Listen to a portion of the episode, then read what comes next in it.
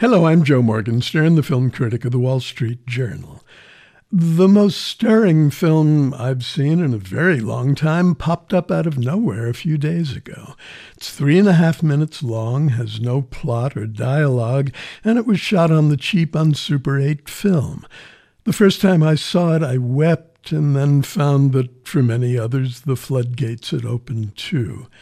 The title is New York, New York, as in the Frank Sinatra anthem that serves as its soundtrack. And the director was Spike Lee, who dropped his little creation into his Instagram feed toward the end of last week. Countless films have celebrated the city, but never at a time like this or to such shattering effect.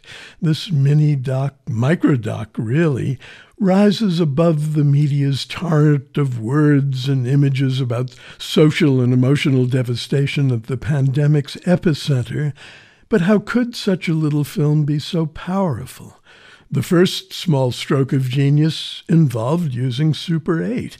More than an outmoded home movie format, it's a memory medium, gauzy, verging on blurry, and inherently nostalgic. In other words, a perfect format for quick cuts that revisit landmarks of the city's glorious, tumultuous past while showing the surreal stillness that came over them only weeks ago.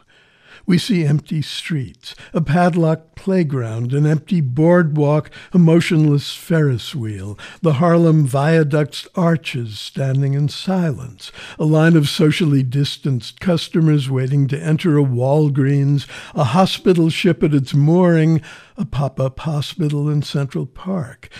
But the masterstroke lies in juxtaposing those quick cuts with the joyous, unquenchable, instantly recognizable thrill of it all swagger of Sinatra's song. I want to wake up in a city that doesn't sleep. By the end of the first chorus, the disjuncture is almost too much to bear. By the time old Blue Eyes sings, I'll make a brand new start of it in old New York, the sense of loss is overwhelming, once titanic energy evoked through its absence. And it's not as if the film dwells on loss after the camera searches the upper reaches of Grand Central Terminal.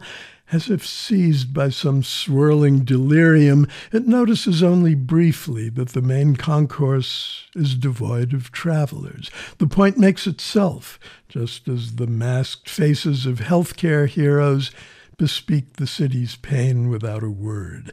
No note of easy optimism sounds in New York, New York. Stricken is stricken. In the last shot, the lights of the Empire State Building are flashing red.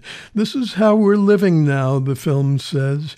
Yet the very act of making it and sending it out free on the wings of song is an expression of hope, generosity, and solidarity. Spike Lee has done the right thing by the city he loves.